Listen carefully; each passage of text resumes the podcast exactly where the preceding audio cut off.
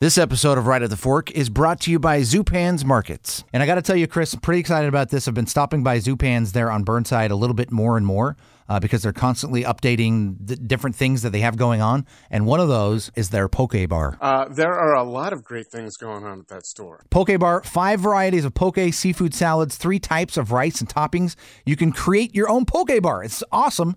I got to point this out though. It's only available at their Burnside, but expanding to the other locations in 2017. Also, the other thing that you got to keep in mind, it's football time.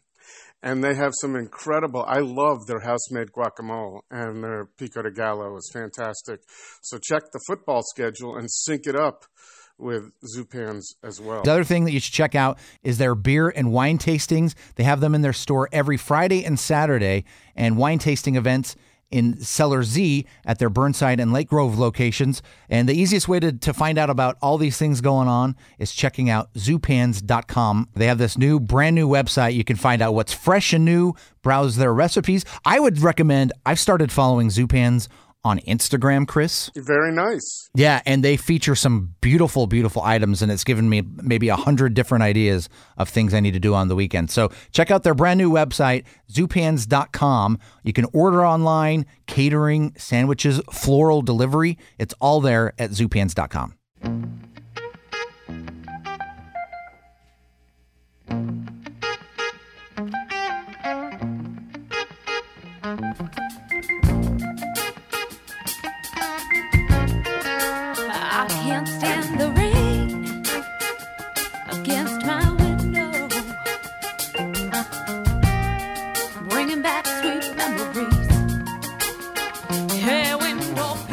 It is time once again for Portland's Food Scene podcast, affectionately known as Right at the Fork, with your hosts, uh, Chris Angelus from Portland Food Adventures. And you are Cord Johnson from Kink Mornings. Yeah, that's right. And uh, man, you know, Chris, we celebrated. Uh, this is the beginning of our fourth year, right? Am I am I doing the calculations right in my head? This is the fourth year earlier this month. Really hard to imagine, but yes, we are in year four and, Yeah. enjoy- and still enjoying it. Yeah, no, we totally are. It, it's it's one of those things where I think five years ago, six years ago, if you ask somebody that that uh, a that podcasting would really become what it is, and b that you and I would be part of it, you'd probably be like, "What are you talking about?" Yeah, well, I didn't know you six years ago, so I would have said, True. "What's that? Yeah, who's court? Who's court and what's a podcast?" Yeah, but it's been great, and you know, part of it is we live in this wonderful area of uh, Oregon and Portland where there are so many people who contribute to making this an incredible place to consume food and drink. And um, and so the list doesn't stop. If you go back in our archives, I believe we have what 106 interviews, and we have a lot of recommendations from authors and bloggers, uh, places to go. So this would be the first time we've addressed coffee places to go before, right. but we have never actually interviewed anybody who's running, who's a roaster or uh, running a coffee shop, and and who better than Din Johnson and Nancy Rommelmann of uh, Ristretto Roasters. Yeah, no, it was it was uh, uh, one of the great conversations that uh, we've already had this year, and going back to you know Din's move from the Pacific Northwest down to California, and then for him to come back, and just everything that kind of how that all happened was really interesting. Well, also, they're two fascinating people. I don't think, you know, there are a lot of great people in Portland, but I don't think anybody could embody the Portland spirit better than Din roasting coffee and being successful at it, opening five shops. They're opening their fifth this month, and I know they have more on the way. And also Nancy Rommelmann, who I actually met at my first Portland Food Adventures event at Nostrana. Hmm. She's an incredible writer. She's written for the Wall Street Journal, LA Weekly, a lot in the Oregonian. Um, and I noticed she doesn't have that in her bio. She lists Los Angeles Times and New York Times Magazine Newsday, but there's no Oregonian. I didn't get to ask her that, but I'm curious as to why that's not listed. Maybe that's just uh, expected. Right. But she's a she's an incredible writer. I first got drawn in years ago in one of her uh, long articles, long form articles she wrote for the um, L.A. Weekly, and it's been great getting to know her since.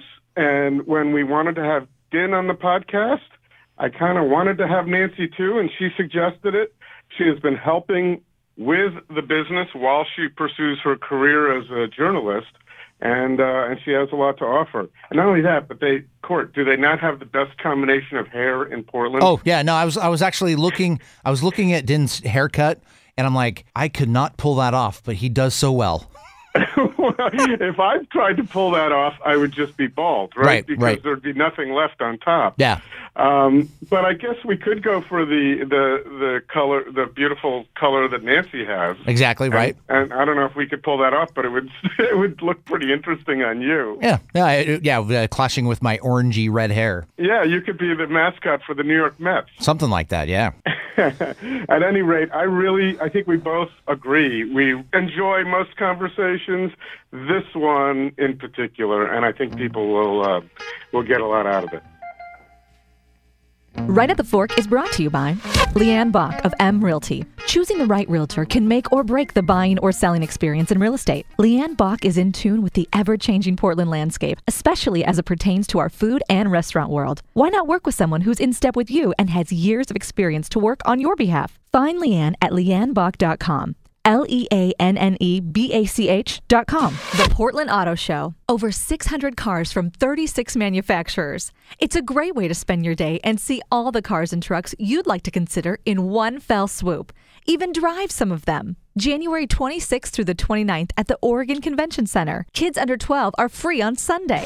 Zupans. Unsurpassed quality from the best meats and wines to local baked goods, fresh flowers, and an extensive craft beer selection. Step into Zupans and be inspired for your next meal. Food loving customers as well as local chefs know that Zupans is the place to find the very best Northwest bounty in Portland, West Burnside, Southwest Macadam, and Lake Oswego. Local and family owned for over 40 years. Zupans Markets. And by Portland Food Adventures. Did you know you can eat and drink your way through Europe with chefs like Ataula's Jose Chesa and Lardo's Rick Gencarelli? Join right at the Fork host Chris Angelus and his great chef friends for these trips of a lifetime to Barcelona and Tuscany in September and October. Get to portlandfoodadventures.com and click on the blog tab to see pricing and itineraries. I seem to have enough energy in that last one, right? Did, I, I was going to text you, bring coffee. Oh man, we we could have from uh, we would have been a little late We though, Starbucks. late. from you- Coin. No, we would not have done that. You would not have brought it from Starbucks? Are you rolling? No, I'm rolling. Good. I just want that on record. I just wanted that on record. Would you bring coffee from Star- And when was the last time you had a Starbucks? Uh, for me, definitely on the road somewhere. You know, when you're in the middle of nowhere and that's it. You know, And so what did you think? What's your well, you know, the secret is usually you can get them to brew you a single cup of coffee there, and hopefully they'll have something that's on the as light of a side of roast as you can find, which is less these days. They used to have more options, but that's kind of my secret approach if I'm really stuck. So. I have to hey, just one second. Court, I'm hearing a hum. Yeah, it's it's, the, it's this mic hum. Is that okay though? It's not going to be all right. I don't mind the hum as long as we're only hearing it now. um, but my uh, he keeps coming up. My friend Rick told me I had to get your book because I I've my affinity for coffee is I don't think I, I'm not an expert at all. I just enjoy it more than I do wine. So when I'm feeling guilty about wine, I always fall back on my love for coffee. and um, and so he told me I had to get your book because he's learned so much Oh well, that's about how to just about coffee and having a better cup of coffee. Now I always wonder, I don't have to be that fussy. How much better could the so what I do is I have about four or five, and I've had ristretto in the rotation a lot, right. um, and I just make French press, and I'm usually pretty damn happy no matter what. Yeah. Well, I mean, the book is really geared towards the super basics. And, you know, once you have those basics, you know, it's going to help you be consistent. You know, it's going to be consistent every time you make it instead of just kind of the guessing game. Oh, I think this many scoops and your grind's all out of whack if you're using a little whirly bird grinder. And um, so it's just about giving you the basics on, you know, how to uh, do things consistently. And it actually makes it a lot easier, takes the guesswork out. And, uh, I'm probably not guessing, but doing it wrong all the time. well, you might be guessing more than you think you are. That's that's probably what it is. Um, so when did you what was the thing that happened in your life to make you decide to become obsessive about coffee? Um, well, she, Nancy's dying to chime in. No, I'm not. No, No, no, I'm not. I'm you know, not. but um, really, I always loved coffee, and I a native Portland guy. Um, and I moved to San Francisco, was there almost ten years, and then moved to Los Angeles for my lovely now wife. was living there, and it was pretty much a coffee wasteland. Um, so And and that was a while ago, though. it was That was 1998. Right. And so being such a wasteland, you know, I just somehow figured I might as well just try to do this myself, you know, just for my own consumption and friends. And um, so I started roasting my own coffee and uh, just became like more and more interesting to me and, and kind of a way to unwind after coming home from work. And where were you working? What were you doing? I was a I had my own contracting business down there. Um, so yeah, I mean when I got home, you know, it, it was like a once, twice a week thing, and then pretty soon it was like I was roasting four or five times a week and uh, giving coffee to friends, and uh, I just loved it. It really was kind of a release and a way to relax. So Did the coffee was the coffee the way to your heart at all? No, I wasn't even really much of a coffee drinker because I sort of just wake up in the morning. Um, but it was something that people were loving, and the machines he was roasting on started getting bigger. First, it was something small on the kitchen counter, and then I came in one day and my um, my uh, KitchenAid was gone, my mixer, because he'd had to move it because the next size roaster. So then he went down to the the garage and started roasting. Um, but I did start drinking coffee because he started saying, "Taste this, babe," and it was great. You think it's made you a better writer? Uh, I will yes, tell you- definitely. well, it's it's interesting that that that question because when you and I met a few years ago and we talked about writing, and I would come in to North Williams to Ristretto up there and start writing and have one cup of coffee, two cups, and then I was ready to actually create my own murder mystery because I wanted to jump out of the. It was so strong, and then I said, I think I got to start drinking tea. So, um, but it does make you like it does make the fingers go faster and and the mind go. I, I guess it could. I think what it does is it sits you down. Like you're having a cup of coffee, you're not also like running around your house or running around any place. You're sitting down. So it kind of gets you in the seat. And if you've got your coffee for company, then all the better. If the ca- the caffeine does does a job on me, I can I have to limit it, unfortunately. And I find that with some of the the better roasts roasters in town. yeah. Why is that? That I'm just jacked up more than I normally. It's you, would be? Chris. You're, well, and you're probably enjoying the coffee enough that you're drinking more than you might usually. Yeah, that because could be it. you know if you drink some of the you know kind of institutional coffees they're actually using a blend of robusta coffee a lot of times and that actually has twice the caffeine as you know as a specialty coffee does so that's why like those little office packets sometimes you drink those i remember drinking those at work as a bartender and man my head would spin off but and that's the reason why you know they're using inexpensive but high caffeinated coffee so I've learned to regulate myself, and I put a little. Sometimes I'll put a little decaf in it just so I can enjoy it. I had I had my best friend visit me from Fargo, North Dakota, and I took him out to a couple of coffee shops here, and then served him what I made. He said, "Man, we cannot drink this coffee in North Dakota because we have to drink all day long. oh yeah So we are everything I drink. I'm so used to watered down, shitty coffee, right and that's right. what they do there. They have to. Poor poor people. Well, it's. Yeah, it's like it is here today. Yeah. Most of the Oh, time, man. you know, freezing, and uh, you know, coffee is like a friend, like a companion, and and uh, you know, I always like nursing coffee in the morning, you know, and then in the afternoon I'll shift over to espresso, and uh, but it is like having a warm friend with you. So Yeah, no, it's and it's wonderful. I love it. So when you started in Portland, so now you have five cafes. We're or going on- shops. yeah, What do you call on them? What do you refer to them as? Uh, Shops. no cafes, shops. Yeah. So you you have know. five. So when you started, what was the coffee landscape like in Um, Portland? Well, we opened our doors in 2005, and we ended up in a very small space. It was 600 square feet, including bathroom, storage, and roasting facility and cafe. So, um, you know, at that point, um, Stumptown was And that was over in Beaumont. on Beaumont neighborhood on 42nd off of Fremont, um, and kind of off the beaten path.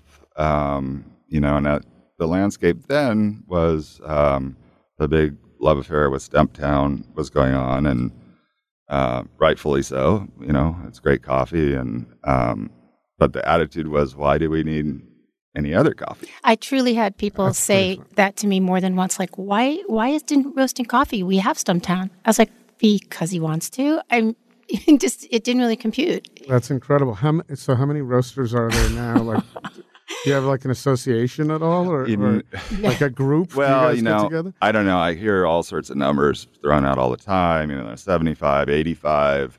Um, From, you know, from why do we need another one? Right. To that. Yes, right. yes. And you know, I think a lot of that is that there's there's several spots in town that will rent out roaster time, and I think that's awesome. Um, I don't know that you're full fledged roastery if you're just going there once a week and roasting for two or three hours, but so I don't know if people are rolling those into the numbers or not. But you know, it's it's like you know, craft beer. You know, it's gonna expand and then it's going to contract to a manageable, sustainable level at some point. So you having a good week with this weather? I, I know that I got, I got a message from my son yesterday who said uh, our power's out. I'm going to a coffee shop, and so that's not something he normally does. Yeah, but you got to be able to get to the coffee shop. yeah, well, he Uh, walked. uh, so Yeah. So, yeah, you get the walk-ins. It- it's slow. but It's slow. This isn't yeah, good for coffee. I mean, this is not good for any small business. No, I every mean, everybody's slow. People are really hurting, and we're not used to a full week of shutdown. And you know, uh, I don't think anybody is because they're more prepared in other cities to manage the streets. But all small business is hurting right now. So I, I would encourage people to go out and support them when the you know roads clear and we're we're doing what we can on this Yeah. podcast to at least say now, at least say once a podcast, get out there and support everybody. Just Right. spend a little more money than you normally would on food and coffee and and Well, beverages. hopefully people are going to be dying to get out, just, right? just stir crazy. You know, you can only watch the kids sled for so long. You gotta you gotta get out. Got to get back to business. I would think so. So, um, what made you decide? You, you became really good at coffee, right. and what made you decide to come back in Port- to Portland and do it here? Well, for me personally, um, you know, the traffic in LA, the smog, pretty much everything about it was kind of driving me crazy. And And what? So that was 1998. No, no, no. That we we he lived with me and my daughter for six years in L.A. We came up here. Oh, that was in two- Yeah, early 2000s. We bought a house in 2003 and moved up in 2004. Okay, that's Right. about when I came up. Yeah. too. right, so we bought, you know, we actually kind of came up to look, and um, you know, at that point there was so many houses in the market to look at, and compared to California, it was like, wow, you know, we can actually buy something that's livable, and um, so we looked at a bunch of houses, and we fell in love with one in the Williams neighborhood, um, and actually ended up putting a bid on it when we, you know, We weren't even planning. we to. weren't prepared to We were actually just move, looking, and then, So this uh, was oh four, or an offer Oh on three. oh three. We bought it. We got married and bought a house in the it. same week. Oh, nice. Yeah. And you're still here. Here we are. Lots, of, and and you've both accomplished a lot in the meantime, right? So you're very. Are you? You've been involved with Ristretto to a degree over the years, and are you involved More with than her she writing will at admit. well, what happened when he opened Ristretto in uh, in 2005? I mean, he was doing everything from you know building out to buying the roaster to roasting the coffee to building the cafe and crawling in the ceiling and putting in the HVAC. And then all of a sudden, we had this business that there was a back end that needed to be run. And like, who knew, right? He'd always been worked for himself. I'd worked for myself, and so I started helping him do that kind of stuff. You know, back end stuff. And how did you know how to? do- How, I didn't. your- I so learned you- on the job. You had to do it. And I also did the baking for Ristretto for about a year and a half. So it worked out. We worked pretty hard for a while. um, but then if, as we've grown, you know, I have my own career, number one, but also, you know, we have people that really know what they're doing now, uh, doing the things that I used to do. Well, it's interesting that you can you can grow it and grow it, build a foundation with someone who doesn't really know what they're doing, Well, and then it wasn't and so hard. and then switch over to okay, now we're gonna now we're gonna go with the people who do. well, I mean, at a certain point, you have to realize you can't, you know, micromanage every point, and it's just you're not good at everything, No. and so you have to give up you know, trust into other people. And, you know, it takes a while to find the right people. But uh, if you can't do that, Also, you when, can't grow. when you have So- one 600 square foot cafe and two employees, you know, you guys, you It's two people little- can run a business. Yeah, it was We have- Nancy, myself, and two other employees. and that's that it. was it. um, um, but now there are going to be five cafes starting next month, and you know, forty-five employees. So you you you have you need to have people that really know how to how to drive different buses. So Yeah, how many? Forty-five. So how do Actually, you, it's over. It'll be over 50. So what's your? Uh, and if you don't want to divulge this, I understand. But what criteria do you use to decide whether your next location is going to be a great one? Well, I, t- to me, it's is is it an interesting area? Is it a area that doesn't have services? Um, you know, um, is it uh, interesting people that are either approaching us, and what are their ideas like, and and you know, how can we make it aesthetically pleasing and interesting and welcoming all at the same time? So it's a challenge and a project I really like um, if it's the right one. Um, we also picked some sort of challenging locations in the past. Um, undeveloped Williams, there was really nothing on Williams when we opened. Um, also, it was the crash of the economy and the other snowpocalypse then. Oh, so, um, I you put know, out on Facebook the other day. It's time to stop calling it snow snowpocalypse and snowmageddon. It's time to just say it snowed again. and it sucks. Yeah, exactly. but e- each one now is not enough. You can't have a lot of snowmageddon. well, now that we have this apparently new climate, right? Right. So, So, um, so did you have to? Was North Williams immediately successful? Because every time I've been there, it's crowded. no, it was actually. oh, I shouldn't say it that. I, I just mean there. It's it's energetic. it's jumping. yeah, that was a tough one because that was our second cafe. Um, you know, it was a build out much bigger than our first one, which I basically did myself. Um, you know, and uh, you know, loans and everything went away in the middle of this Yeah. uh, build out because of the economy crash. And so it, it was challenging. And then it was also a neighborhood that was not geared towards, you know, retail or restaurants. Um, you know, we were one of the first ones there. So it was a slow climb out um, and a big risk. But, you know, eventually it paid off and it became, you know, a really good spot. yeah, we just had Kurt here, Kurt Huffman, and discussing that Lardo couldn't make it on that that location. Right. It didn't make it. It had its uh, some factors going on as Yeah. well. But um, but in a year or two, it's going to be pretty crazy. Whenever he moves in there, you're probably going to have to go with the the Starbucks mo and put one on the other side of the street. right. Well, I think you have to, you know, you have to feel it in your guts, and you have to be able to, you know, can we tough it out? Um, uh, can we streamline enough to make it through the tough part till we get some traction and people start coming into the neighborhood? You know, um, right now I can understand it's in a weird spot, the Williams neighborhood, because there's all of this construction, but most of it's empty for the most part right, right, now. and that was that was their problem. yeah, and there's so much retail being built into these buildings that it's it's a tough one. It's hard to see what's going to happen. So um, let's go back to Los Angeles. I love your Los Angeles stories, by the way. Oh, thank A lot you. Of I- the, the writing that you've done that I've read you. about is really interesting. Can you, from your perspective, Yeah. talk about the love affair that built, how you met, and what happened? Uh, well, I actually was on a story up in San Francisco, uh, and his sister at the time was my best friend, and we were both up there, and we met at a bar where he was bartending, and he was just so smitten, right? With, is that how that went? and uh, and you know, we and then we were together. We did a year back and forth, and the fact was, I had a career in LA as a journalist. My daughter was in school there, and it was easier for him to leave San Francisco and come and live in LA. And we got a great house that we rented. Um, so that was that.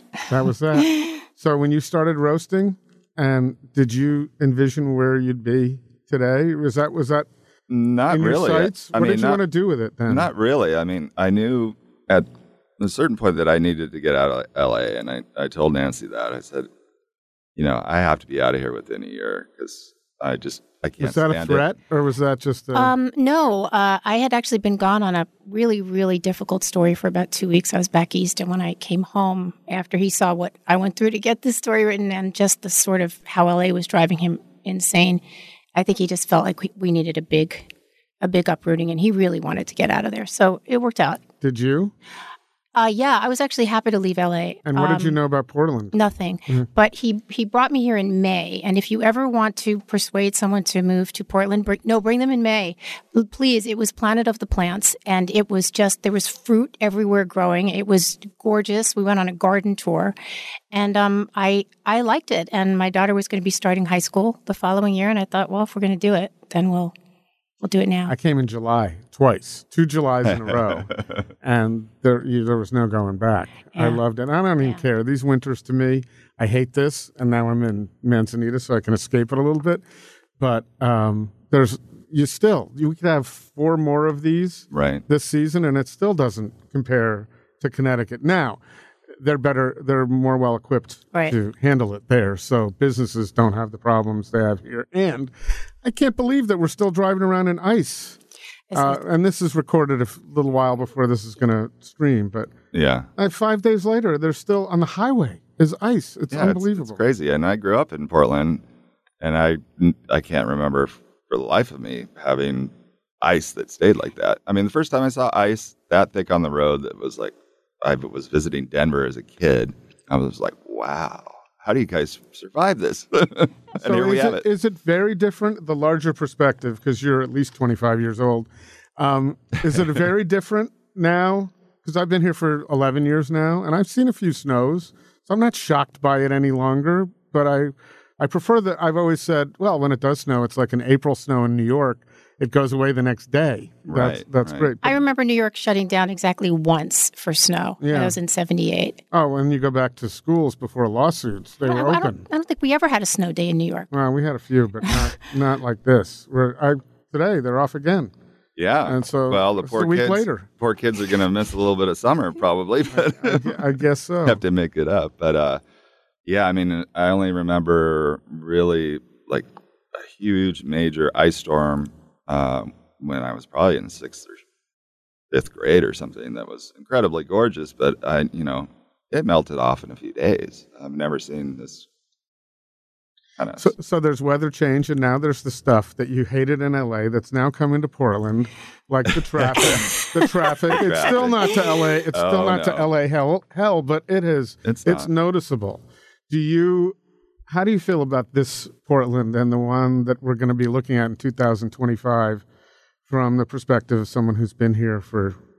Well, I, years. I see, you know, I've seen a lot of positive changes. You know, there's a bigger mix of, of people in general, you know, ethnicities and uh, cultures. And, uh, you know, it used to be a pretty, you know, just blue collar town and kind of depressed in the What did- 80s. What did Um, your What did your parents do? Um, well, my mom, I grew up with for the most part of my life, um, was a graphic artist and worked for herself. So, um, you know, she would just have to hustle and and find work on her own. Um, Sounds like Portland hasn't changed much. yeah, in that aspect, you know, Except the house she lived in in Sellwood back then rented for hundred dollars a month. Yeah. So well, that was the most we did. was Move. Was that, yeah. Um, so, you know, there's a lot of positive things. I think. Um, also some negatives. Um, I I don't feel like the city is tackling uh, the amount of people that are arriving and how to manage traffic. And um, in fact, going to some meetings, they were saying, admitting how they're deliberately trying to make the traffic so bad that people will only ride bicycles, It's which isn't very realistic. So, especially most of the people coming in. I, I'm probably wrong on this, and I and I welcome criticism, but uh, most of the people coming in aren't bike, bike oriented. They're coming from L.A. and San Francisco and other markets where they weren't riding bikes. and then also you have to think that you know. oh God, am I going to take hell for that? Yeah, you will that. probably.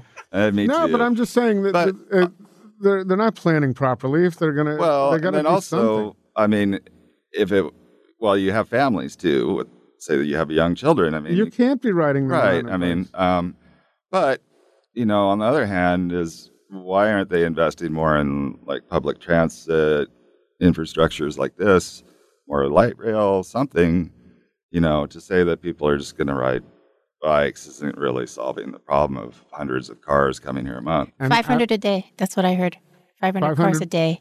Coming into town. That's what I heard. and by the way, I don't see many bikes out today. So when this stuff happens, you can't. We you barely can't made make- it here today in a right, car. but you so- can't. I was thinking about that this morning. I was thinking you can't have that be your only plan no. because you've got to have other alternate uh, alternate plans to get around. Yeah, and unfortunately, we we don't have you know things like subways underground like New York, which is fantastic. If it's that's why it doesn't shut down because you can still operate. You know, we do have light rail, but it, the tracks freeze over, and you know. And how do you get to it if it's forty blocks from your house? Yeah, no. So- but the important thing is that, it, that there's coffee on the line somewhere. That's right. We just got out of the holidays, Chris, and for many people, that's the most wonderful time of the year. But for me, the most wonderful time of the year also includes the time where the Portland Auto Show happens. Sure, you could take your family to all sorts of different lots around town to look at vehicles, but you could go to one place and see them all, and it's the Portland Auto Show. There's a lot going on, and in the middle of winter, what better than to get out with your family or your significant other or yourself? Just get out of the house and go enjoy some, uh, go enjoy a day at the auto show. You can also test drive the cars. They have 11 different manufacturers outside where you can test drive cars as well as just seeing them. Over 600 models at the auto show. Very nice. Uh, so you can ride and take drives, you can test drive, and uh, you were telling me a little bit about this charity party, which is a sneak peek. Is that right? It's pretty cool. The Wednesday before the show. Oh, yeah. What is that? Uh, January 25th. You can see the show before all the, the masses arrive and see it on a night where you can get dressed up a little bit, great food, open bars throughout the whole show, and uh, it's a two and a half hour charity event.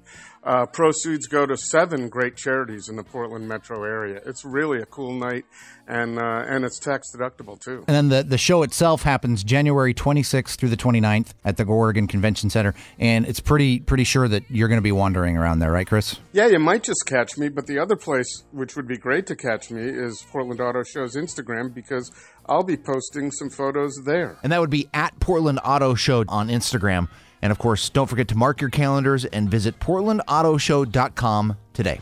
I'm not really a, a- an envious man, Chris, but I got to tell you that uh, what you got going on at the end of 2017 really makes me wish I I had more time or that I could squeeze into your luggage and go with you to Europe. We're going to Italy with Rick Gencarelli, uh, Tuscany region, October 1st. And uh, we already have seven people signed up for that. Um, as a matter of fact, we've got six lovely ladies. Uh, going as well, and we have uh, we have couples on the way. So uh, that's going to be a really fun trip. Eating with Rick Gencarelli throughout the Tuscany region. We also have one before that, uh, which is September 20th, uh, our third trip with Jose Chesa of Ataula and Chesa and 180 uh, to Barcelona. Uh, September 20th. And uh, that is an incredible journey to experience Barcelona through the eyes and palate of Chef Jose. Um, he went to culinary school there at 15 and he knows his way about Barcelona. So a lot of folks are going to Barcelona, but you'll never see and eat Barcelona the way we do. It's just great experiences, Chris. So here's what you do check out the trips online, portlandfoodadventures.com under the blog tab, where you can also get seats to upcoming PFA's uh, local events. Those uh, include Dame and Quaintrelle. Those are on the website as well. Trips, the best local food events. It's what Chris loves doing, and many of you do too. So, um, what makes what makes Ristretto different than all the other roasters in town? Well- you, what, what's your answer? You know, I mean, from the outset, you know, I really wanted to take the approach of I wanted it to be warm and welcoming for all walks of life. I wanted to make it really accessible, friendly, and um, you know, at this point, there's tons of great coffee everywhere. Um, maybe not once you get out of Portland, you know, but we do live in a bit of a bubble. Um, so, you know, it's creating the atmosphere, someplace where you feel comfortable and you want to go. You want to either go hang out or just have a quick chit chat with your barista in the morning, then go to work. Um, but, you know, I think that's the main drive is, is Do you have problems with people camping out?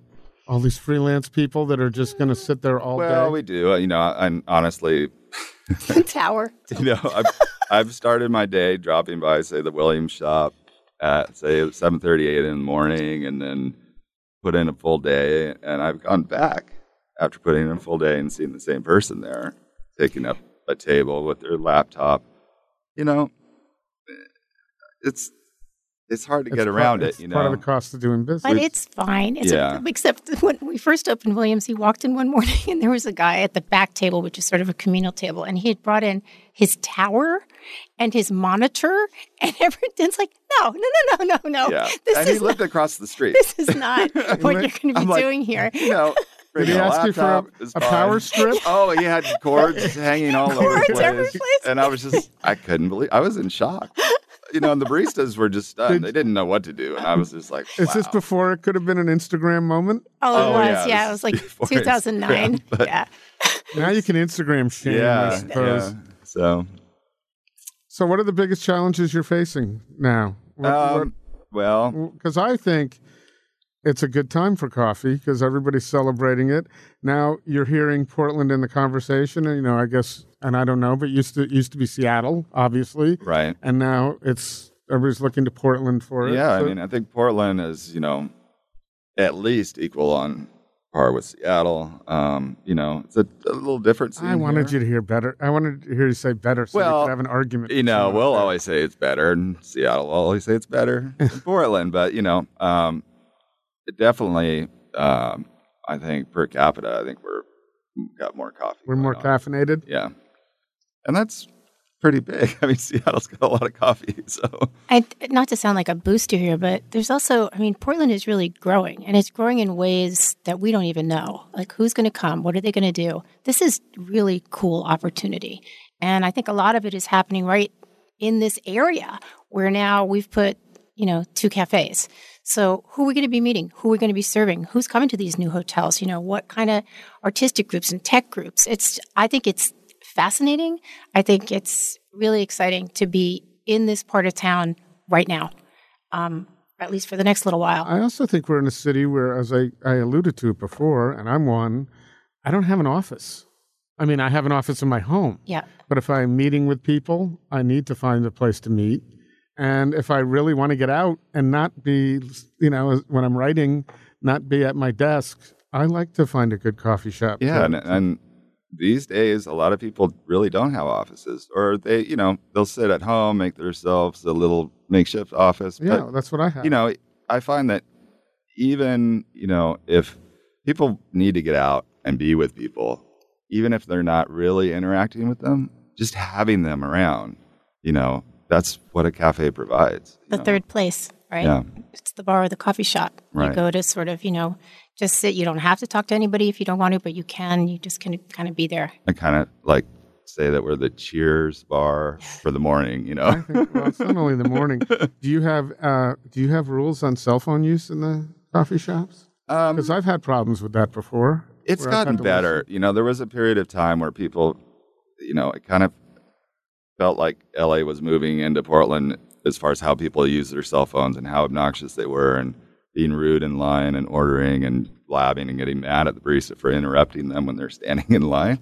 I, I think that's kind of subsided. Yeah. So thankfully, um, I think people are just getting a little more mannered.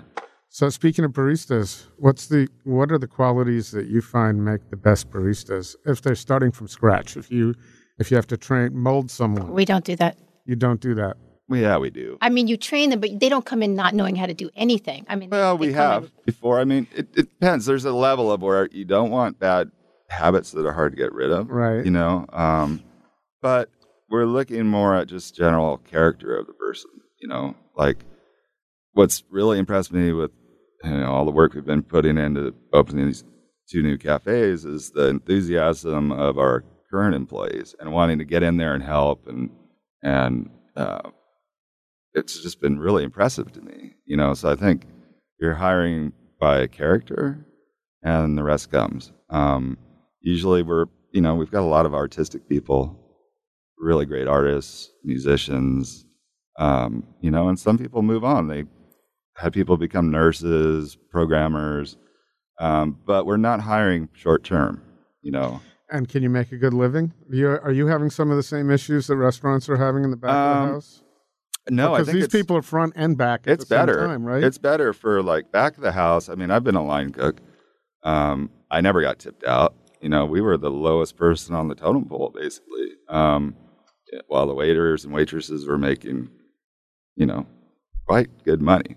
So, you know, they're not back of the house. They're getting tips, you know, and tips are really their livelihood. We pay them well. I mean, we give them great medical and dental and everything we can, but tips, really? You get dental? yeah, really. Can I? you want a part time? Is there a way can, can I get a part-time little gig over there for? Uh, you know, and it's funny because you know, for the most part, our baristas are pretty young, twenties, and uh, you know, they don't really care about medical because they're invincible. They think, but man, that dental, Everybody wants the they're like, dental. wow. Yeah.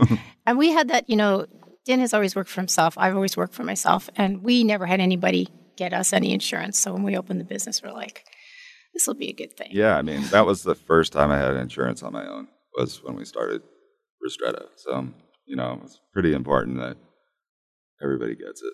and how is? Uh, I've noticed a little creep up in prices over the years. Is that due to sourcing? Is that due towards these sorts of things? That uh, Yeah, I mean, admi- administration. Well, sourcing, like, you know, probably four years ago or so, coffee spiked out of control uh, for our costs.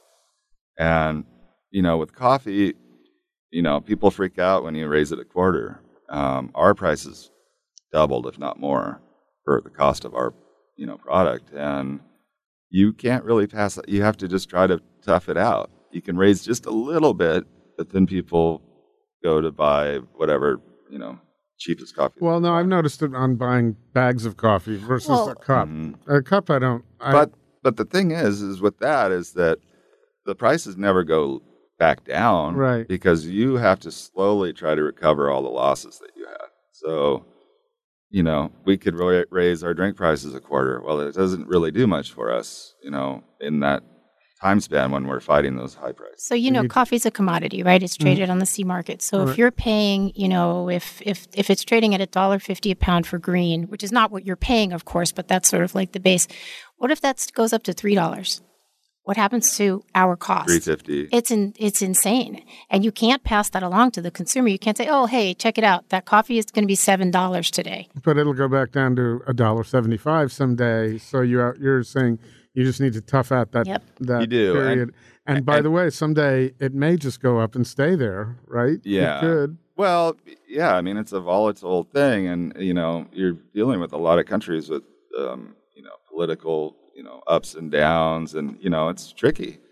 So, and also, people are going to hear me talking about, oh, you know, dollar seventy-five, two eighty-five, uh, C market pricing, but and they go, wow, that's so cheap. I pay fifteen dollars for, but you don't understand that that's just the, where they base the market from, Right. You know, and and your And cost. you got a you got a lot to go through to you get got a lot to go bag. through. And then also when you roast the coffee, you're losing, you know, depending on how you're roasting it, you know, between 17 and 20% of the weight goes bye bye. So there's So, a lot that goes into it. Walk us through the the process you go through to source your beans and what you're doing to do the best to produce the best possible coffee you can. Well, I mean, sourcing, you know, the thing we've been trying to do is is develop relationships that are long term, um, and not so much so we can have a sticker on a bag or you know, organic certified or fair trade or this or that. It's it's more of a direct relationship with the farmers.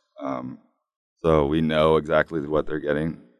We're paying them directly, and I mean, we can see how they're treating workers. A lot of them are very small farms. How much time do you spend traveling to Um, farms? A fair amount, but um, recently with all the cafe stuff, I've been kind of locked here. Um, but probably my next trip could possibly be Cuba, actually. Um, so it could be an interesting trip.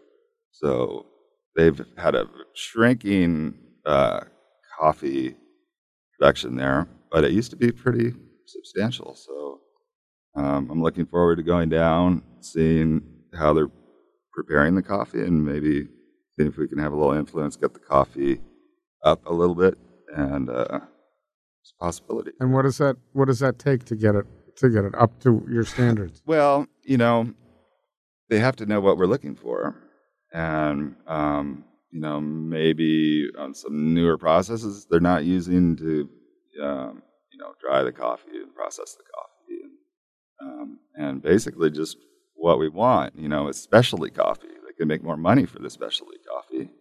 You know, it's not going into something that's going into a can, and uh, you know, I think that the individual farmers, it, it's looking like a strong possibility that you know they'll be making the money.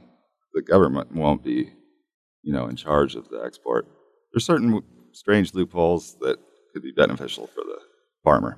Do you have any uh, do you have any concerns uh, with this new administration and and Oh, and trade? I mean, Not asi- just about aside- this, No, no, no. I mean, with regard to coffee and, and your business and that on that side of it, not necessarily on the economy and what's going to happen, but uh, just on the trade side. Well, I mean, an example is we had a, a friend of mine and uh, a guy that we he farms our a lot of our Nicaraguan coffee visit. I don't know, probably about five months ago. You know, and we thought there was no way that um, Trump was going to win the election, and he was kind of petrified.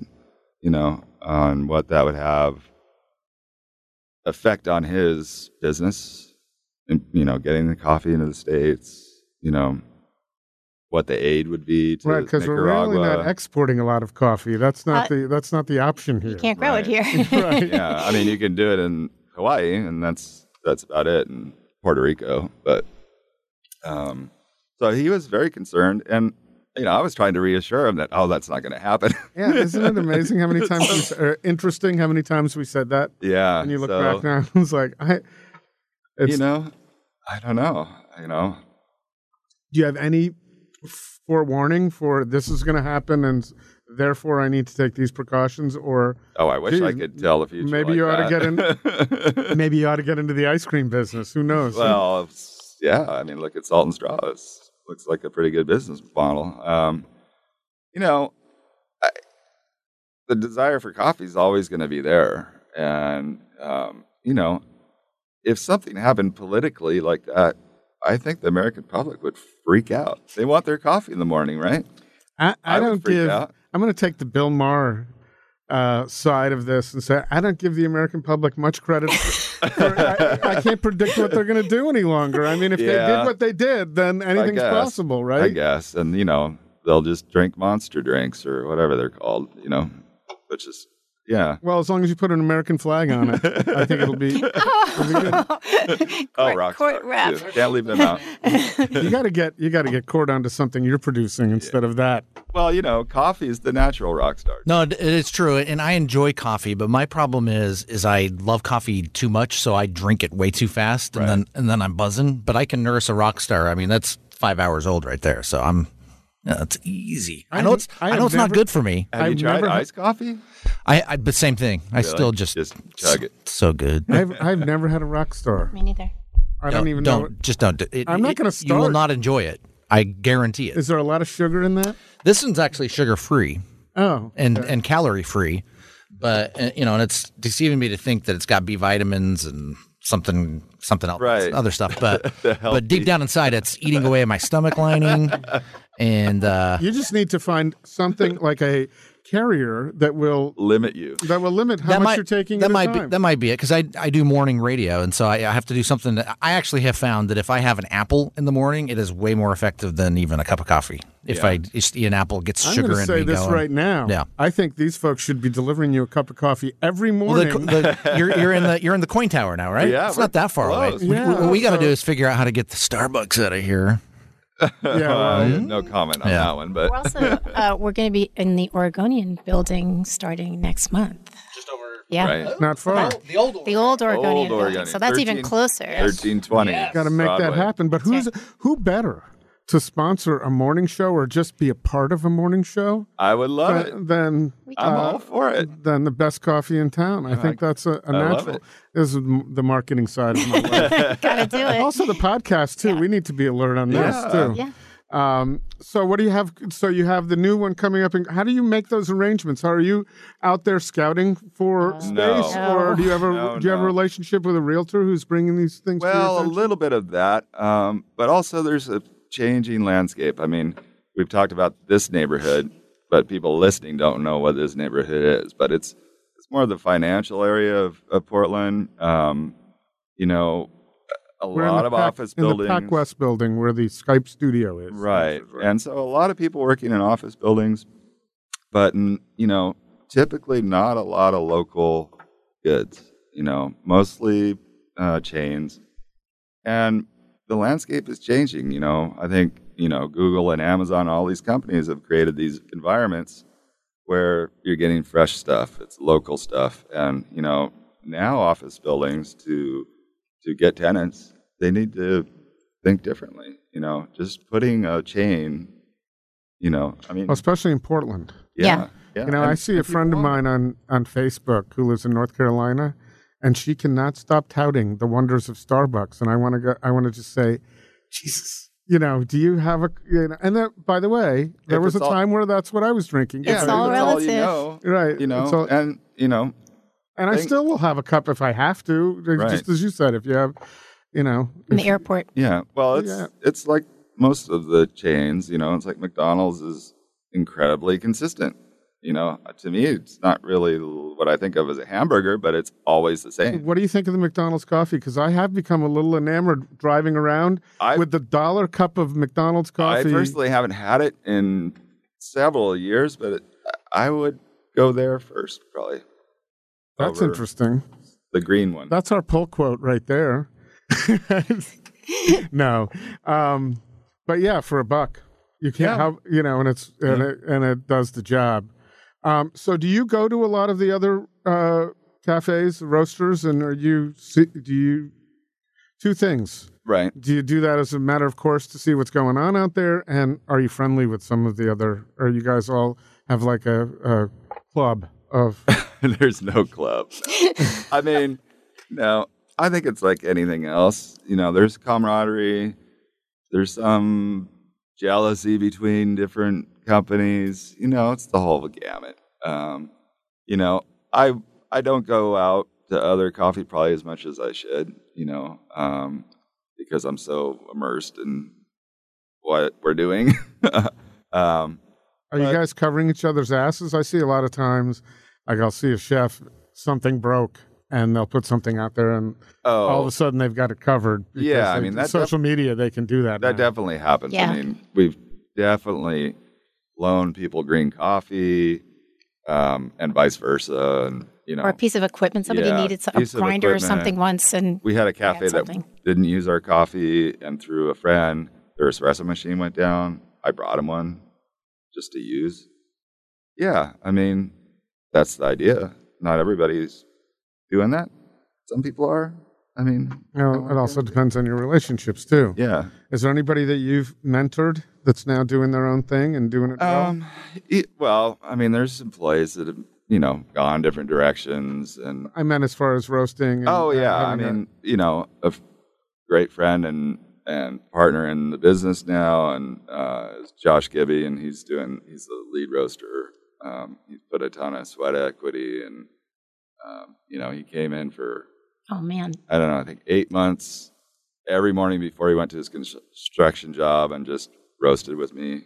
You know, didn't want any money or anything. Wow. And, you know, just an awesome guy and a great friend. and that was back in Beaumont. So he's been really uh, been with Ristretto really almost since the very beginning, and now he's part of it with Wow. Din. So it's great. He's the greatest. Nice. So, uh, does Din read your stuff? Uh, Do you do you run things by him? Every once in a while, I will read. Um, like I had a book review in the Wall Street Journal a couple weeks ago, and I was I was pretty happy with how it came out. So I he was sitting down. I was like, "Can I read this to you?" And he's like, "Sure, sure, sure." So I'll I'll read him that. I'll occasionally read him a chapter from the book, but not a lot. No. but if you're doing a book review, then he has to read the book. To No, know no, How that review is. he nah. no, I, I mean, the No. writing uh, is either makes me want to read that book, you know, that's how I judge it. I'm like, wow, I really want to read that book now. You know, like the last one you did, I was like, holy smokes, I want to read that book. You know, um, so I don't, you know, it's not really. Well, did she get every note of the book? No, I can't know, imagine but- that you're doing that. But just as a matter, you have to be proud enough of your writing to want to show it to Din to say, because I know I like to do that when I do something I think is really good. I want to run it by other people, or at least see reactions after it's been published. I suppose that's. Yeah, that's a tricky one. But I'm not. I'm, not, I'm, I'm nowhere in your in your Um, league. But I, I don't know what your process. well, the, the the project I'm on right now is so long that there'd be no way to read him the you know 330 pages and the 75 drafts. So, but I will read him in a chapter every once in a while. And we're So- also talking about it constantly. I do. So, I mean, I'm practically living He lives the it. story a lot. most Oh, okay, time. so you're that's what I was really wanted to get at. Are is are you really involved, or is, is so when by the time it's published, you know everything about it? I know a lot about it usually. I mean, because we talk, and you know, she'll she sometimes just needs to get it out there, you know, not on the page and just talk about it. So, you know, I'm always there for that for sure. And you have readings at the coffee shops too, right? Sometimes? No, only once. I had when a book came out. We had, we threw a book launch party there, I but think I was there. Yeah. for that. We did have a reading series there, we did. I ran a reading series for a while, um, but I I haven't done that in a couple of years. and Logger Night. But we do have a lot of people that read, especially at the Couch Cafe. They run different poetry series. I don't run them though. So Yeah, you you got a lot to do to do that. yeah, So I'm not. I remember when I first met you, and I don't remember what it was. It was it was a story of L.A. and the immigrants and the.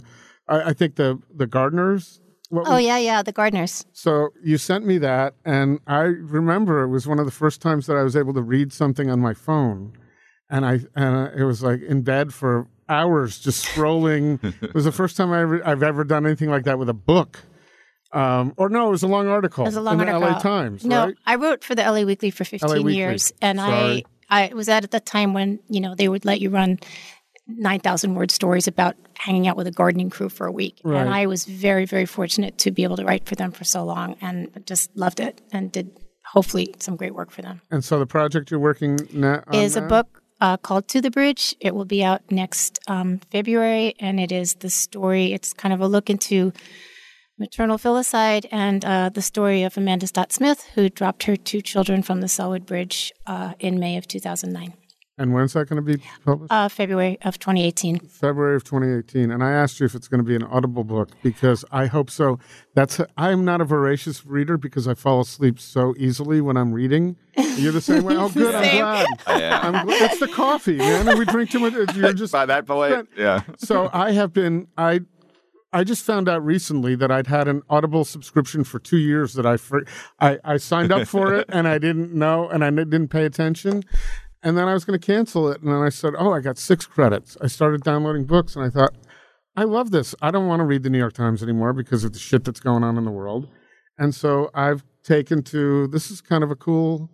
I love books on tape, and my publishing company is an imprint of Amazon, which owns Audible. And yes, it will be an Audible book. That'd be great. yeah. One last question because we're running out of time. Why do I like Ethiopian coffee so much? Because it's the birthplace of coffee, probably. Is it? Is Yeah. that what it is? Yeah. But I've noticed when I've been buying different Yeah. Well, bags, uh, those I, t- I like this one. that's a common thing, you know. Um, you know, it's it's got a lot of character. It's got a lot of fruit notes to it. It's got a lot of complexity, and it's just delicious and superb coffee. I mean, um, I guess a reason why that's where it originally came. and what's your coffee? What's the name of your coffee book? Um, well, your book. it's a l- out of print for a moment. We're going to do a little update on it. but, Okay. um, So I need. So I was going to ask you. So reading that obviously would make me a better co- coffee maker at home. right. Um, are there other ways? Do you do? Do you give classes? Do you? Well, we do cuppings and um, we occasionally do classes. We're working on a new website where we're going to have a lot of content and some video content and real and a lot of instructional, like just trying to simplify um, the process of making coffee. You know, basically, my book was based on that. You know, how to make coffee before you've had coffee. You know, you're groggy. Let's simplify things, make you comfortable with it. You don't have to think about it, but it'll be consistent. And so we're going to work on video content and web content, and then we'll revise the book and bring that back out again. Fantastic. So, and the website is? Uh, rrpdx.com. Oh, that's an easy one. Yeah. Oh yeah. Yeah, that had to be early on. Now you'd probably Uh, have to buy that. Actually, we, you know, that was just not that long ago. You know, I was thinking because Ristretto Roasters, you know, So long. no, it's really hard to get people to like what? And How spell- do you two spell- T's and then this? spell it right. And I'm talking about roasters. He thought of it. We were sitting at the bank, and he's like, "We should get that." And I just bought it while we were s- on my phone while we were sitting at the bank. nice. Got lucky. And then Instagram, do you have that sort of thing? Anything you want to any social media? rrpdx.com. Or Everything's at at- rrpdx. At a- Yeah. Fantastic. Well, y- y- so we've been, this is the fourth year of the podcast. It's so strange to say that, Court. Four years. Congratulations. And it, but it's our first time that we've had any, we've discussed coffee, Oh, which. I Wow. think is, which kind of pisses me off. But on the other hand, well, I'm glad we're the first. No, I'm glad, the first. I'm glad, glad we finally did it, and I and I'd like to do more. And I'd love to go out and you know, the last time I saw you, I was just walking by and we had a nice conversation at Ox. I'd love to do that. Yeah, go out and actually sit sure. down Sure. With good. you guys and have a chat. Great. So, Definitely. thank you very much. Thank you, And thanks for listening. Now you've become a listener I since I turned yes. you on to this. Yes. Yeah. Thank you, Court. Do you run Right at the Fork is supported by PortlandFoodAndDrink.com. The legendary food dude dishes up Portland food news and comprehensive guides to just about everything that has to do with food in Portland, from coffee and wine shops to bakeries and more. Right at the Fork is hosted and produced by Chris Angelus and Court Johnson. Intro music by Arielle Verinis. Find links to her music in the show notes section. Connect with us on Twitter and Instagram at Food Podcast PDX or on Facebook at Right at the Fork or online at rightatthefork.com.